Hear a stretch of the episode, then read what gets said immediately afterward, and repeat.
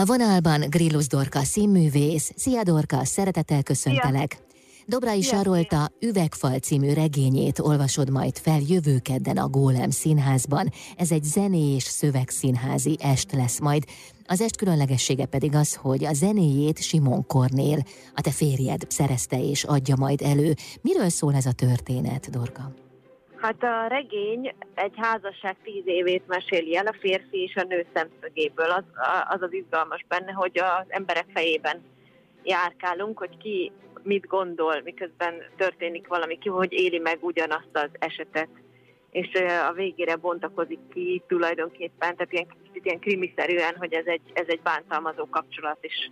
És nagyon izgalmas persze, hogy ki hol mit él meg, és mit lát, és mit lép, és mit léphetne.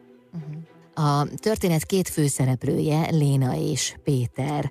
Azt lehet tudni, hogy a bántalmazó fél, aki egyébként a nő is lehet, tehát nem feltétlenül a férfi, az hogyan jut el idáig?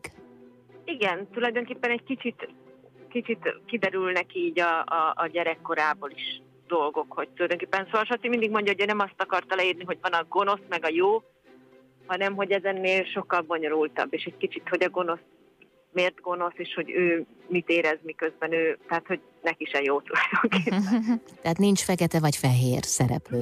Nem fekete-fehér egészen a történet. Persze azt megérted, hogy ki bánt és kit bántanak, tehát azért a végére az ember egy tisztább képet kap, mint az elején, vagy tisztább képet kap, mint bárki ennek a 2 embernek a környezetében, aki kívülről nézi a történetet. Tehát, hogy kapsz egy megfejtést, egy olyan történetre, amit ha te laknál a szomszédjukba, akkor sem értenéd, hogy mi történik tulajdonképpen. Hiszen sokszor úgy zajlik a 4 fal között, meg az emberek fejében, hogy nem is értheti egy kívülálló. Nagyon nehéz is megérteni egy ilyen bonyolult személyiségű, szerintem egy pszichológus, hogy ő narcisztikus, vagy pszichopata, vagy nem tudom micsoda, ez a férfi, de hogy az nagyon sokszor annyira ügyesen csinálja, amit csinál, hogy nem is tudod leleplezni kívülről tulajdonképpen. És az kiderül, hogy a másik fél miért hagyja, vagy milyen lélektani okok vezetnek el odáig, hogy ő benne marad ebben a kapcsolatban?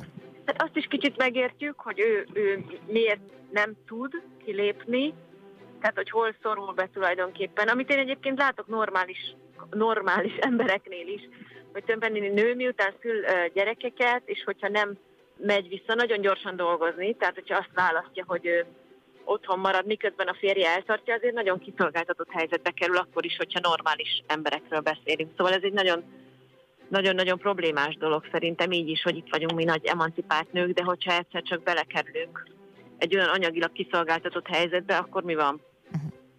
Tehát, hogy akkor meglépni azt, hogy hogy a gyerekeiddel elmész egy sokkal rosszabb anyagi helyzetbe, az egyébként is egy nagyon-nagyon problémás ügy. Normáliségnál is.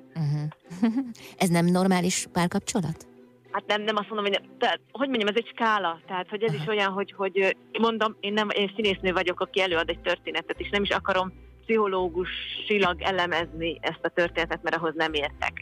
Én azt tudom, amit én úgy megélek belőle, vagy amit én érzékelek. Ez egy bántalmazó kapcsolat, tehát ez nem egy építő, vagy nem egy szép kapcsolat tulajdonképpen. A zene az hogyan illeszkedik a történethez? Hogyan egészíti ki? A történet, most azt mondod, hogy én olvasom föl, és a Kornél írta a zenét, meg zenél, azért ez a próbák alatt egy kicsit változott, tehát ha már itt van egy ilyen nagyszerű férfi színész, akkor egyszerűen kiderült, hogy neki is ki kell nyitni a száját egy adott ponton, de a zenét is ő írta, tulajdonképpen ilyen aláfestő, vagy hangulatokat és egyéb zenei részeket. Szóval van, ahol a zene úgy önmaga lesz, és van, ahol csak úgy jön velem.